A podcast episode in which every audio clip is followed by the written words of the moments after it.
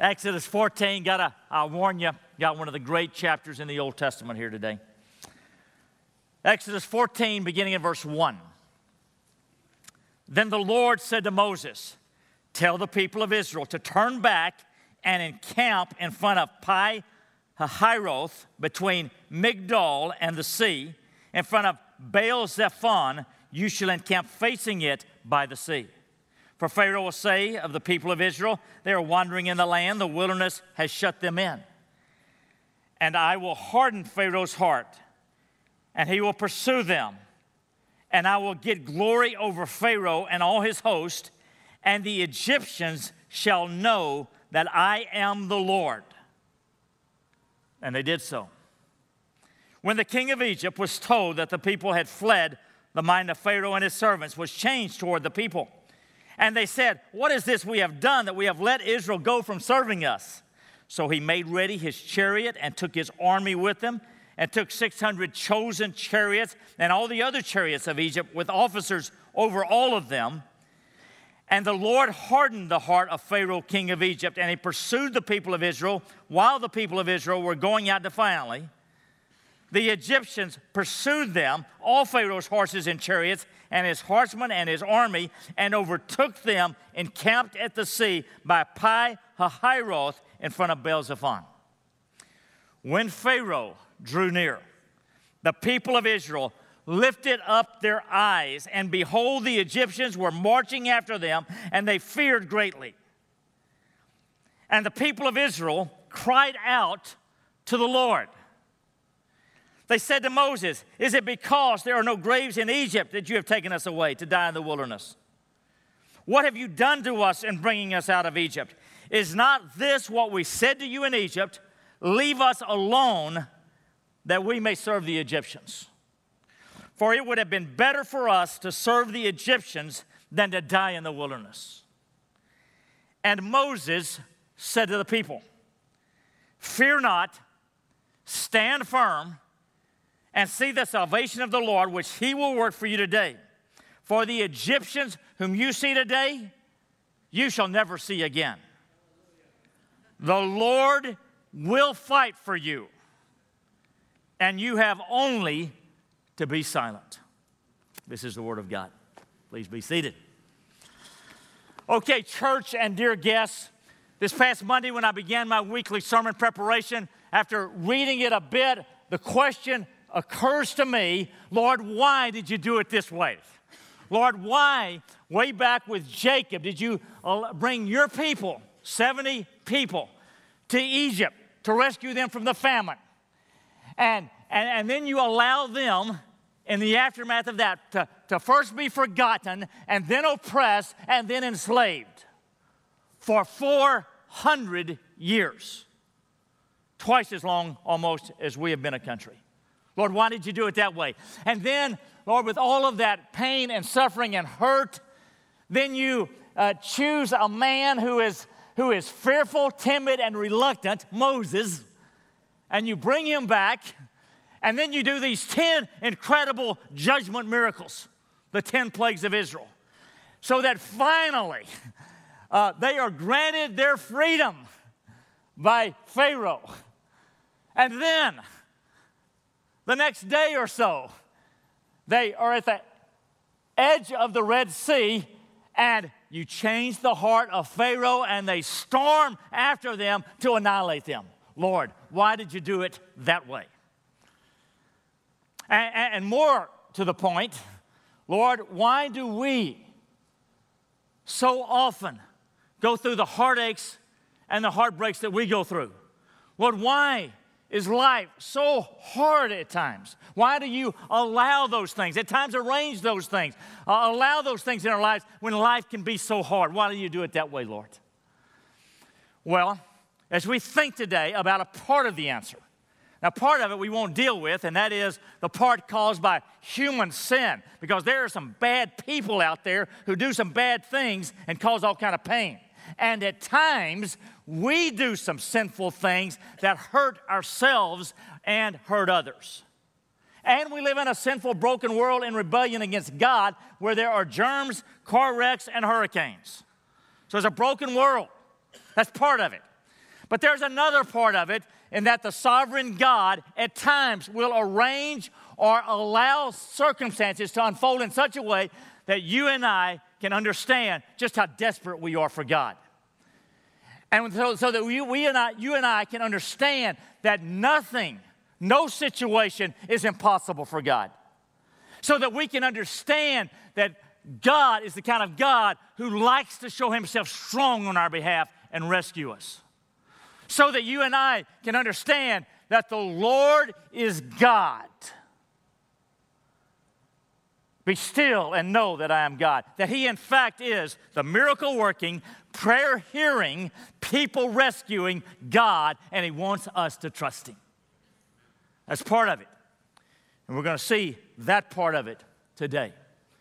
Now, the passage begins, you know, in verse 4 they've been freed, they've been released. It is the greatest day in their history. This is the highest of the highs. And then all of a sudden, God changes their, the heart of Pharaoh and He comes after them. They go from the highest high to the lowest low in a, a matter of hours. Verse 4 And I will harden Pharaoh's heart, and he will pursue them, and I will get glory over Pharaoh and all his hosts, and the Egyptians shall know that I am the Lord. Now, I know there's some mystery about that hardening stuff. We saw it early in the book of Exodus, how the, the Bible says on a number of occasions God hardens his heart, and on other occasions, the Bible says Pharaoh hardens his own heart, and sometimes it simply says Pharaoh's heart was hardened. And there is some mystery in the sovereignty and the free will of man that we don't ever fully unravel. We just accept whatever the Bible says. If it says it, we believe it. So God does this for two reasons, it says in verse 4. Did you see them? So that the, the people of Israel, the people of Egypt will know that He is God and will glorify God. Those two things they will know He is God, and, and God will be glorified and exalted. Now, isn't that Psalm 46:10? That great verse. Be still and know that I am God. I will be exalted, glorified among the nations. I will be exalted. In the earth. When we really know who God is, He will be exalted. He will be glorified. And so God is teaching them some things, all of them there. So, this is what happens in the verses that I read. Pharaoh, his heart is changed, and he puts together his army. It is a fearsome army. With all they've been through, it's still fearsome. They've got chariots. That's like, you know, the latest military technology, like the United States having all these super smart weaponry or something. I mean, they got chariots. Israel not only doesn't have an army, they certainly don't have, don't have chariots. They've got this huge mob of men, women, and children. And, and the mighty the mightiest army on the planet at the time, the Egyptian army, change of heart, and they are thundering after them. And we pick up the narrative in verse 10, where we read When Pharaoh drew near, the people of Israel lifted up their eyes, and behold, the Egyptians were marching after them, and they feared greatly. And the people of Israel cried out to the Lord. I mean, highest high to lowest low. They feared greatly. They were terrified. Is this it? After all of that, is this it? Now, we can identify, can't we? There are times of our lives where we fear greatly. We're headed to the doctor and we don't know if it's, if it's benign or uh, if this is a, a cancerous tumor or, or uh, there's been a car wreck and you, you don't know the outcome. Or uh, You've got a teenager making some very difficult choices. Or you, you lose your job and no good prospects in sight. There are times in which we are terrified. And what do we do? What do we do? We're going to see what to do. They, they, they feared greatly. It also says that they cried out to the Lord, and good for them. You know, it seems like it's not going to last long, but, but at least initially, they're praying to God. But, but pretty soon, that, that crying out to God turns to panic, accusing, and blaming, especially Moses. And so, in the following verses, in verse 11, you know, pretty soon they start after Moses. Is it because there are no graves in Egypt that you have taken us away to die in the wilderness?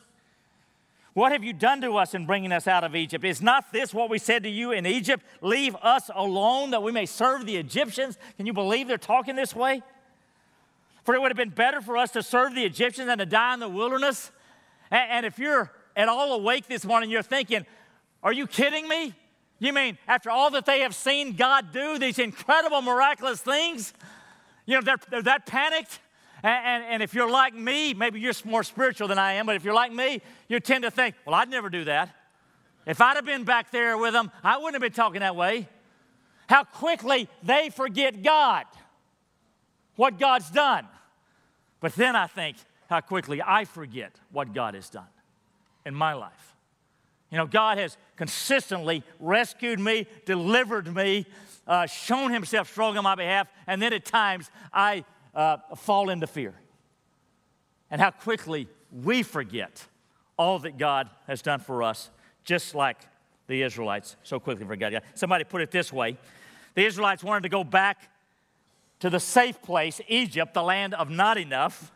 Moses was leading them to the desperate place, the land of just enough, but God's plan was to take them to the promised land, the land of more than enough.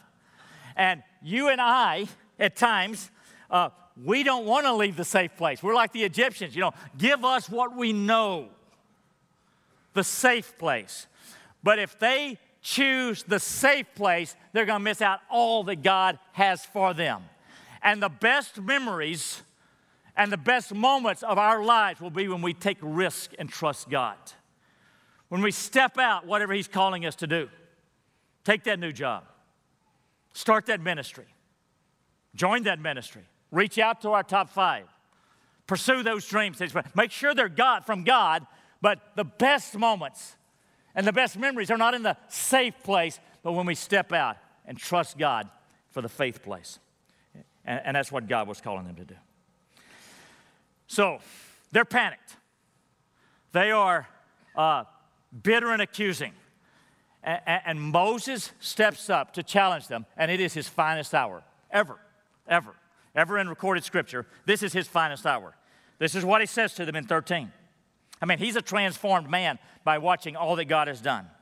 And Moses said to the people, Fear not, stand firm, and see the salvation of the Lord, which he will work for you today. For the Egyptians whom you see today, you shall never see again. Now, those three crisp charges. Okay, y'all are scared to death, panic, accusing, bitter, and how would it feel on his part? To be rejected by all those people. Look, fear not. Stand firm. Stand firm in Christ, it would be for us. And see what God's going to do. See how God's going to deliver us. Just watch what He will do. Can you imagine that scene as He's uh, calling out to them? And then there's that beautiful promise in 14, one of the great promises in the Old Testament. When He promises them, He says, The Lord will fight for you, and you have only to be silent. He will fight for you. Isn't that again Psalm 46:10? Be still, be silent, and know that I am God. Just, just be quiet, be still, calm down, and watch God work on your behalf. He will show himself strong because he's God. Now, Moses apparently, when he makes that charge, he immediately goes back to praying to God, but God stops him, and that's kind of unusual. Uh, but, he, but he stops him and says, Moses, there's a time to pray and there's a time to move. This is a time to move. So, verse 15 the Lord said to Moses, Why do you cry out to, to me? Tell the people of Israel to go forward. Lift up your staff and stretch out your hand over the sea and divide it, that the people of Israel may go through the sea on dry ground. Now, why is he having Moses stretch out his staff? And God doesn't need Moses to stretch out his staff. Moses doesn't do diddly. God's going to split the sea, not Moses and his staff. But isn't it something how God so often wants to use us when He's at work? I mean, we've got some top fives, all of us, uh, people that we are praying and asking God to bring salvation to. And, and God doesn't need us, he, he could do it without us. But God so often chooses to use you and me. So we need to be available. We are His hands and feet. And He says, Moses, you, you stretch out your staff. I'm going to use you. And so he does it.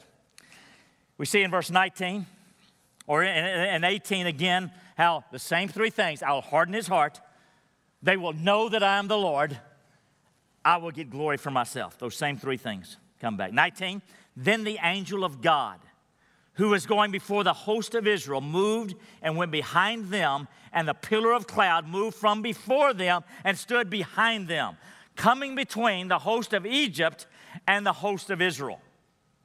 And there was the cloud and the darkness, and it lit up the night without one coming near the other all night. Now, can you imagine that scene? The mighty Egyptian army coming down after the Israelites who are trapped between the Egyptians and the Red Sea, all out there. I mean, they're trapped. Remember, if you were here last week, that God is going with them visibly, tangibly, with this huge pillar of fire. It's fire at night, it's smoke during the day, this huge pillar. And he's, he's leading the way. So he's, he's right there by the Red Sea. And when it says the angel of the Lord, we're talking about God Himself, the pre incarnate Christ. So this is Jesus taking the form of this mighty fire and cloud. It's at night now, so it would be fire. So here's the pillar of fire. There's the Red Sea. There are the Egyptians coming. What, what was it like? Did, did the pillar of fire, you know, just visibly come up ahead of them and go behind them? Or did it sort of disappear and then appear right there? Must have been incredible. But God was showing his people, I am here to protect you. And he puts himself between that fierce army coming to annihilate them. He protects them. He protects them. Jesus is always there protecting you and me. Always. All of your life, Jesus has been right there. Even in the tough times, He has been right there protecting you. I thought for myself this week, okay, what, what Jeff is probably the most uh, uh, fearful time in your life or a time where God, so obvious Jesus was protecting you. And I thought about when I was newly married, Gail and I had been living in Oregon. We were on our way after visiting California your parents. We were driving from, from California to Dallas for me to go to my last year of seminary. And we had reached Amarillo late one night, about midnight. And the last 30, 40 minutes as we were driving into Amarillo, there was the, the fiercest thunderstorm that I think I've ever seen. Some of you probably lived in West Texas or the Panhandle, and you've seen those kind of thunderstorms. It was so uh, fierce that uh, we were riding along in the car, and, and when the lightning would flash, it kind of hurts your eyes, like you need some sunglasses. You kind of have to blink. It was fierce. So we uh, drive on into Amarillo, get there about midnight, stay at some Motel 6, which we had to stay at back then. Thank God we don't do it now. But uh, we pulled in at the Motel 6, and it was midnight. And during those days, I was not only a seminary student, but I was also a professional runner. So it was not a question, you know, am I going to run or not? It's just a question when. And so it was midnight. I needed an eight mile run. And so, uh, pouring down rain, fierce thunderstorm, midnight and the Motel 6, I head out to Gail's dismay of her new husband um, in that thunderstorm. Now, uh, a quick uh, disclaimer uh, any young runners are out there, I no longer do that stuff. I, I have learned that you can go out in the cold, you can go out in the heat, you can go out in the wind, you can go out just about anything, but when it's lightning, don't go out. So I never do that anymore. But then I did. And uh, it was still fierce lightning. And, I went out on that asphalt road through the streets of Amarillo, and I quickly realized it wasn't that the lightning was up there real high. It was like it was, you know, right there all around me. You know, boom on this side, boom on that side, boom. And, after a little bit, I thought to myself, oh no. You know, that wasn't smart. Um, but I kept running, and I, um, and I ran about four miles of this eight mile run like that, and it finally dissipated and went away. And I was relieved. And, and, and the protection of Jesus. I mean, uh, didn't deserve it, but, but he protected me and spared me when there was kind of lightning bouncing all around me. And, and how many times in each one of our lives has, has God spared us and protected us. Maybe in ways we don't even know. Maybe out in the car sometime, maybe in some kind of medical problem. And just sometimes we don't even, we're not even aware of it, but He protected us. That's Jesus protecting us because that's the kind of God He is, fighting for His people, protecting His people. Okay, uh, they're coming. The pillar of cloud has moved, a pillar of fire has moved right behind them. That would give light during the, the darkness for the Israelites and keep the Egyptians at bay. Then Moses, verse 21, stretched out his hand over the sea, and the Lord drove the sea back by a strong east wind all night and made the sea dry land, and the waters were divided. Can you imagine? Can you picture that? I mean, can you imagine being in their shoes? They hadn't seen the Cecil B. DeMille movie. And, and uh, just what that had been like. The Egyptians pursued and went in after them into the midst of the sea, all Pharaoh's horses, his chariots, and his horsemen. And in the morning watch, the Lord, in the pillar of fire and of cloud, looked down on the Egyptian forces and threw the Egyptian forces into a panic, clogging their chariot wheels so that they drove heavily. And the Egyptians said, Let us flee from before Israel, for the Lord fights for them against the Egyptians. And I'm thinking to myself, you know, a uh, little late there, guys. little late. Should have recognized that about the first plague, certainly after the 10th plague. And now you are following your leader against God right into that sea. Then the Lord said to Moses, Stretch out your hand over the sea that the water may come back upon the Egyptians, upon their chariots, upon their horsemen. So Moses stretched out his hand over the sea, and the sea returned to its normal course. When the morning appeared, and the Egyptians fled into it, the Lord threw the Egyptians into the midst of the sea. The waters returned and covered the chariots and the horsemen of all the host of Pharaoh that had followed them into the sea. Not one of them remained. But the people of Israel walked on dry ground through, through the sea, the waters being a wall to them on their right hand and on their left.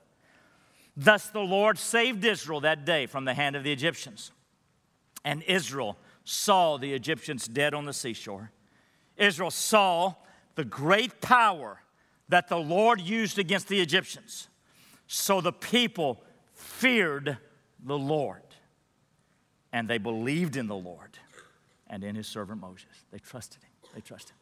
No longer were they afraid of the Egyptian army. That army was gone. They feared the Lord. And a basic truth of the universe if we fear the Lord, truly fear the Lord, reverential respect, we don't have to fear anything else. If we do not fear the Lord, we will fear everything else. They feared the Lord. They trusted the Lord. They, trusted His word. Finally, they trusted, and that's what God was bringing them to. The central event in all the Old Testament to show the power and the glory and the grace of God is the Exodus, when God rescues His people out of slavery. The central picture in the New Testament of the glory and the power and the grace of God is the cross and resurrection of Jesus when God rescues us, his people, out of slavery, eternal slavery to sin, death, hell, and Satan.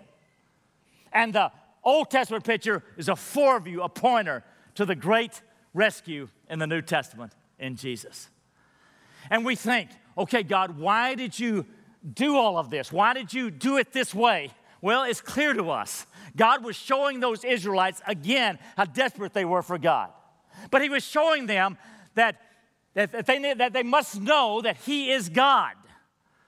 The miracle working, prayer hearing, people rescuing God, He can do all things, and we've got to trust Him.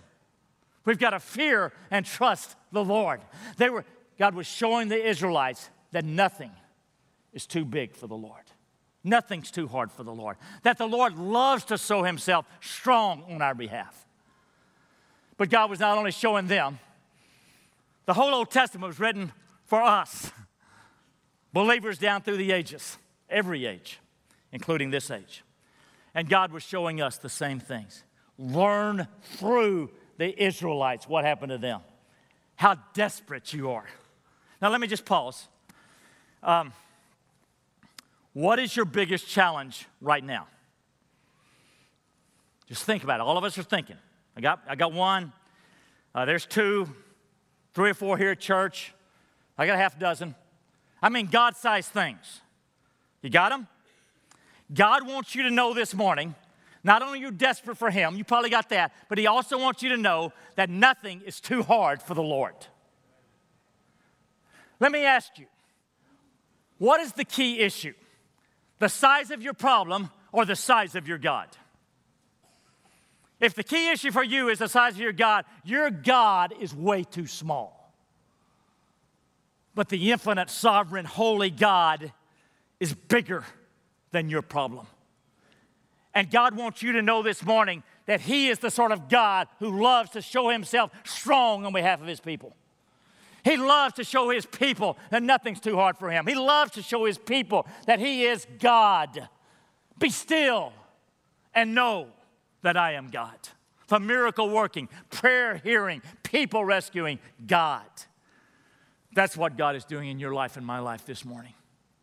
Just like He was doing that in the Israelites' lives.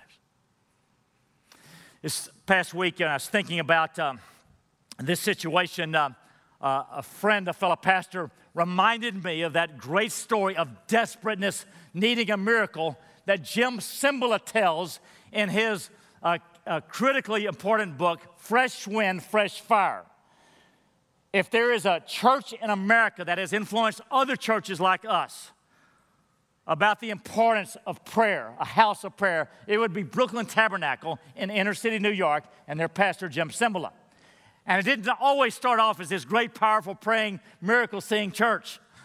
But when he took it over, it was a small, dying, highly frustrated church with cocaine problems, heroin problems all around them, and somebody on the inside of the church stealing what little money they had.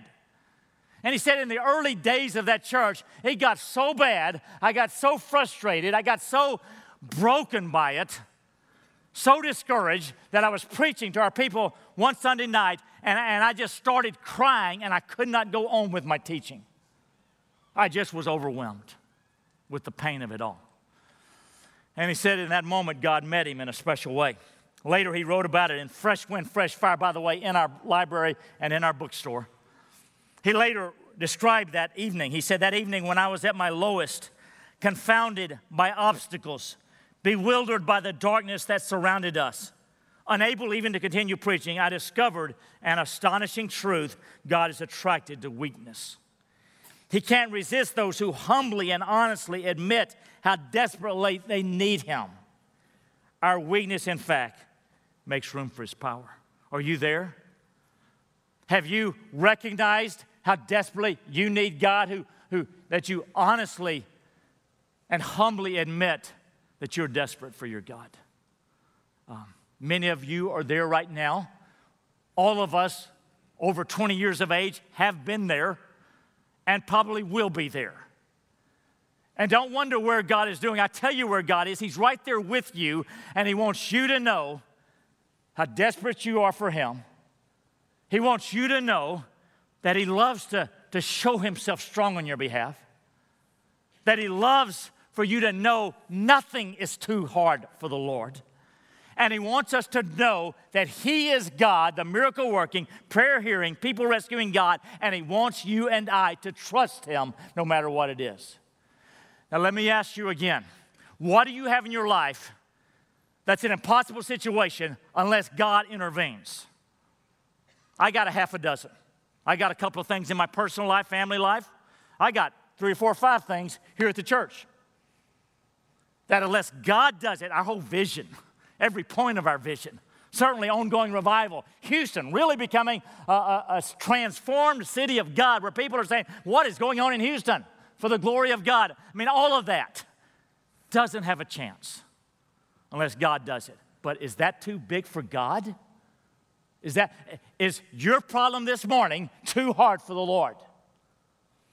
Not at all. Not at all. It is not. So, will you trust your God? That's what He wants to know. Will you trust Him for the biggest challenge you've got now? Will you know that He is bigger than that problem? And will you trust Him? Stand with me, please.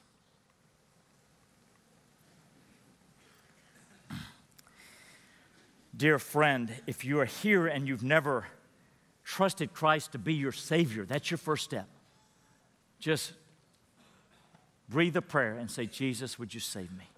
He will hear that prayer.